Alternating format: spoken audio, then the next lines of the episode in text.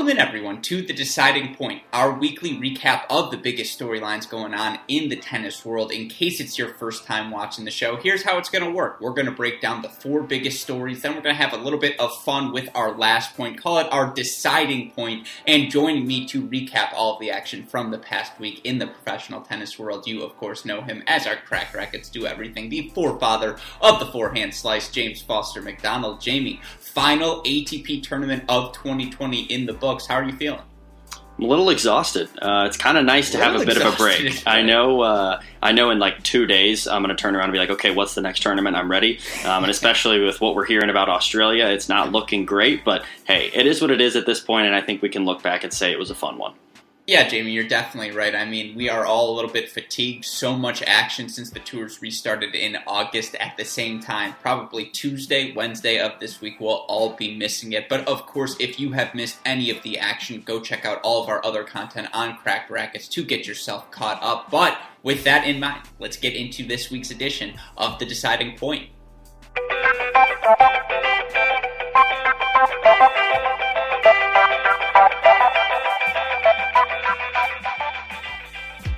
All right, Jamie, I think the topic we have to start with our final ATP level event of the season in the books. It's the Daniil Medvedev emerging with his first year end championships. Medvedev beat the number one, two, and three players in the world to earn this title. Of course, it's the fifth straight year we have a first time champion at these year end finals. Jamie, your thoughts on Medvedev taking home the crown and in general all the action this week in London?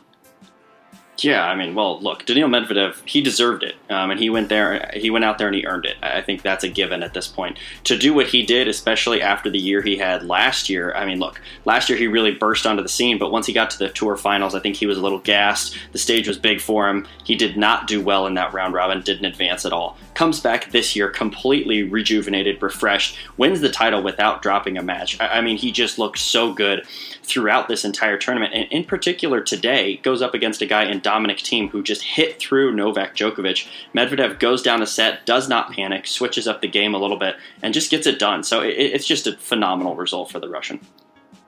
I mean, you look forward to Daniil Medvedev. He becomes the fourth guy ever to knock off the number one, two, and three players in the world in the same event. And, you know, that is not an easy task. And for Medvedev, you look really since he began play in Paris a couple of weeks ago. I think that's 10 straight matches for him to end this 2020 season. He's won 82.2% of his first serve points. And look, you're playing indoor hard court tennis, Jamie. Sometimes it is that simple. And of course, for Daniil Medvedev, you know, that is a little thing he does does well, he can just win so many easy points with his first serve. But then, of course, as returner and as everything else he can do on court, there are just so many different options for him. He can serve and volley, he can chip and charge, short angles, slap down the lines. Obviously, his defensive skills are his calling card.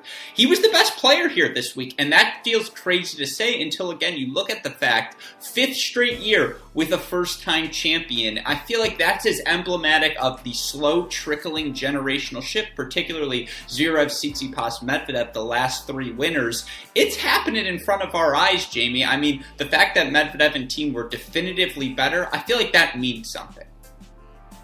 Yeah, certainly, and you know we don't have to get crazy into how these surfaces might play uh, to, to, benefit players like this. But no, I mean you're right. I mean you, you see these different names who are winning this title, and look, you can attribute it to a lot of different things. But in this year in particular, you can't just say, "Oh, hey, Rafa was gassed at the end of the year." Rafa looked, I mean, he looked physically fine. Obviously, the surface not his best here, and loses to Medvedev, who eventually goes on and wins this thing. But yeah, I mean it's really impressive. And, and Dominic Thiem, you know, if Medvedev wasn't the best person this tournament, it was Dominic. Dominic Thiem because Dominic Thiem was hitting through everybody, even Novak Djokovic, who, as we've seen for the last decade plus, is just almost impossible to do on a hard court. And so this was just so impressive. I, I think Medvedev started asking the questions of Dominic Thiem early in this match. Thiem was answering them. Medvedev said, "Okay, I'm gonna have to switch things up. I'm gonna have to put the pressure back on Thiem. He can hit through me. I'm gonna have to create some. Yeah, he's just gonna have to create some opportunities, put the pressure on him. So look, Daniil Medvedev did a great job tactically in this match, and, and like I said at the very beginning. He deserves this title.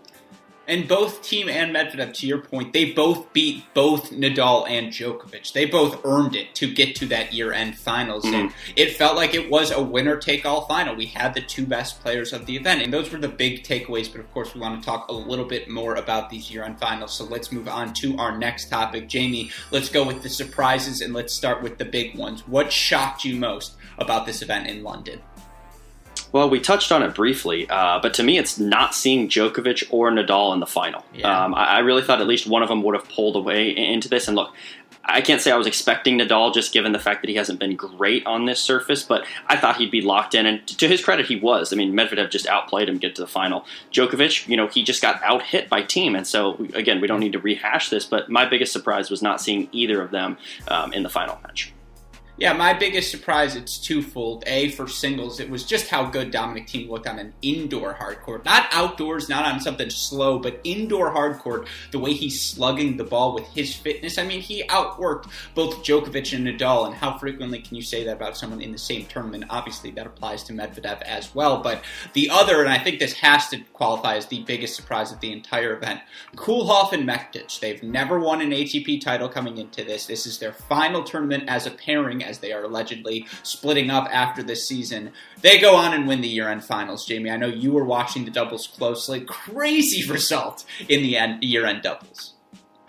I know. Um, you know, look, this was maybe the best doubles competition I've seen at a, at a tour final. Seriously? Not just necessarily saying, not necessarily saying the level, because obviously, you know, in tournaments where you're seeing the Bryan brothers and Jack Sock and people like that, but just the competition was insane. The amount of, uh, you know, super breakers that could have gone either way that really, you know, completely changed the outcome of this was just exceptional. And I, and I think that's why, look, doubles doesn't get enough credit as is. I think we all know that. And, and people like you and me who love watching tennis have that special place for it. But man, if you're watching the doubles competition, it's just so enjoyable. And so, yeah, I, I think overall, what a great event. But for that pairing in particular, I mean, maybe they go back to the drawing board here and they're like, okay, hey, maybe actually we should stay together if we can win big enough, if we can win it's, these big titles it's like a prenup, right? Before we split up, it's like unless we win the year on championships, then we're going to stick together for another year. And it's like I don't exactly. know why they wouldn't do that, but yeah, certainly to watch Mektic and Koolhof have that sort of success at the end of their pairing, it's just funny how sometimes the tennis gods work in that way. But let's shift gears now. The least surprising results, Jamie.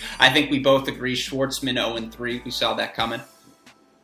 Yeah, I, I, think that's the one I've got at the top of my list because we said, hey, you know, phenomenal job, Diego, way to get in here, but I don't think you're at this level right now, especially on an indoor hard court, and it just proved to be right. Yeah, I, I, would say that. I would also add the fact that someone who was six foot six won. Again, we're on an indoor hard court. We talked about it coming in. Daniil Medvedev won in Paris. Sometimes the results are staring you in the face, and the way he looked in Paris, the way Djokovic and Nadal didn't look that great down the home stretch, uh, that was certainly uh, something uh, to take note. Uh, you know, it, it, wasn't surprising that it wasn't the two of them. It wasn't crazy surprising that it was Daniil Medvedev taking home the title. Some of the other, you know, least surprising, I would say the ATP silence towards the Alex Zverev uh, off-court situation. The fact that there wasn't a single statement about him being accused of mental or physical abuse. No update on the investigation. No progress being made. It's just like, all right, let's try and get through this season and not talk about it, and maybe we'll figure something out in the off season, or we'll get through this news cycle and go away. And it's just like it's kind of despicable, but at the same time, it's kind of what you expect at this point from the ATP Tour.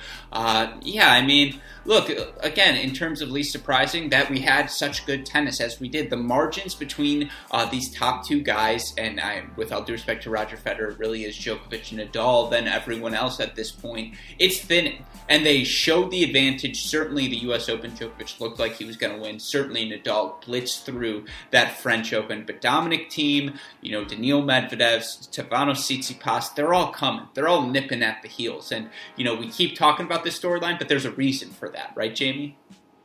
Yeah, hundred percent. It's it's the young guys who are coming in. They're gaining confidence, right? Not only are they, you know, not it's not just a couple of them winning masters anymore. Obviously, that's the top of this, but it is a sustained presence throughout the year, and and there's no better way to evidence that than by having a next gen guy take home um, the world uh, the World Tour Finals. So it's fun stuff all the way around.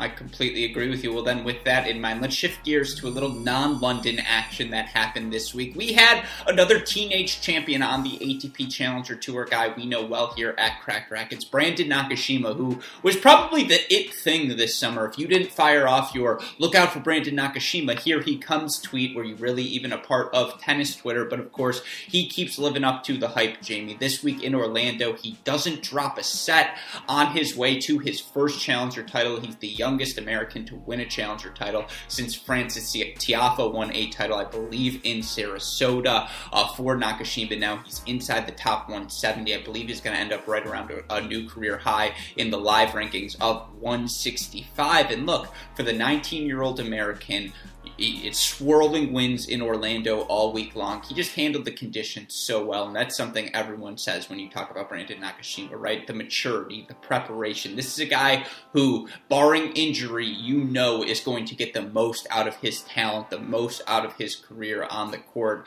After what we saw in both the exhibitions, Jamie, after what we saw at the end of 2019, early portion of 2020, and now to back it up with this challenger result, do you put Nakashima in the tier of Reilly Opelka, Taylor Fritz, Tommy Paul, Frances Tiafoe, uh, or you know, what are your thoughts on him coming out of 2020, heading into 2021?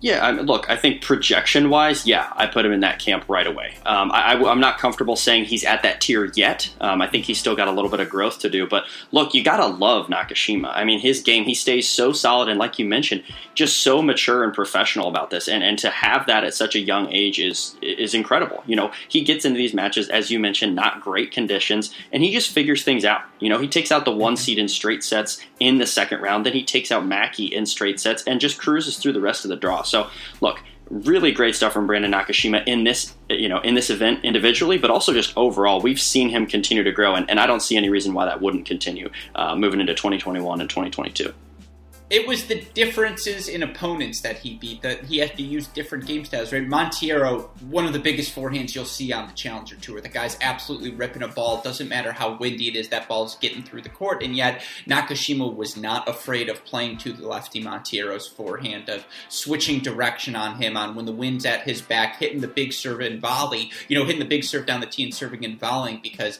that return is just going to die in the wind. So take advantage of that fact. It was just every little tactical adjustment, right? Against Mackey, it's the fact you know Mackey's going to try and take the ball early. You have to change directions. You can't let him get in a rhythm against Mitchell Krueger.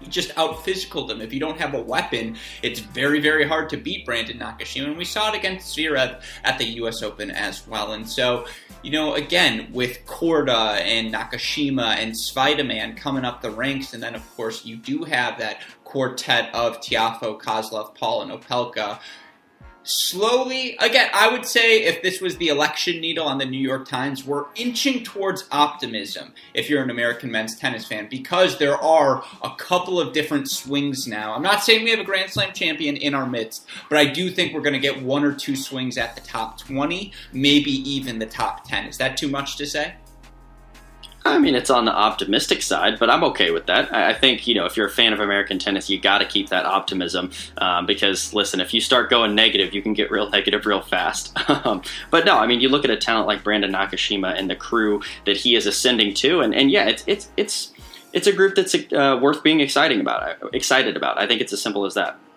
Yeah, I agree with you. Well, then, with that in mind, let's get to our final topic because, of course, we'll be able to talk about the offseason, the players we're watching most closely uh, over the course of the next six weeks. But our final topic, a fun one. Obviously, when you get November tennis, you get October tennis, when you get February, March tennis that isn't in Australia, uh, it tends to be indoors. And so that got us thinking a topic we wanted to discuss and one we want to hear about from you listeners. Our final topic, today's deciding point Jamie, given that we've seen five different champions at the year end finals, given that it does feel like when there's indoor tennis, because of the, you know, look at the Paris Masters event, look at the parity we've seen there, although again, you could point out those are both at the end of the year. Nevertheless, should we have an indoor major considering how much of the year is played indoors?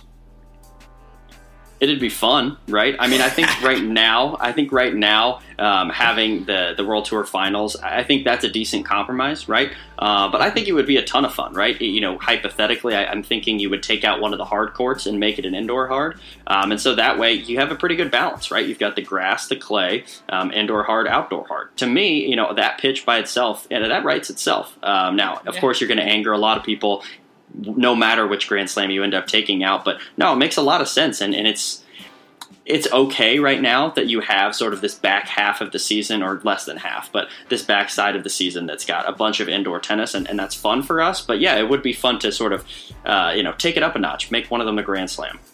Yeah, we're both biased, right? You spent your college in Ohio, time in Ohio. You played a lot of indoor tennis. I grew up and played tennis exclusively in Michigan. You're indoors for half the year, if not more. And it's just like, yeah, considering how much tennis is played indoors, why not make there an indoor championship? Give guys who played in, you know, you see a Gerasimov run or like an Andre Martin, and of course, indoor tennis uh, the prevalence of the serve that becomes a huge factor when you go indoors. But I, I kind of like it. Like I, I, really do like. I, I don't know. Could you facilitate an entire event indoors? There are some incredible complexes across this country. Certainly, I'm sure they exist elsewhere around the globe as well. I think the answer is yes. You could find you know 60 indoor hard courts in one facility to run an indoor event. I'm sure it exists somewhere, um, but I'm in favor of it. Yeah, I see no reason. Indoor clay has always appealed to me because, like, we never see an indoor clay event. What would that even look like? Would Nadal's advantage be somewhat neutralized? I know it wasn't in the final, but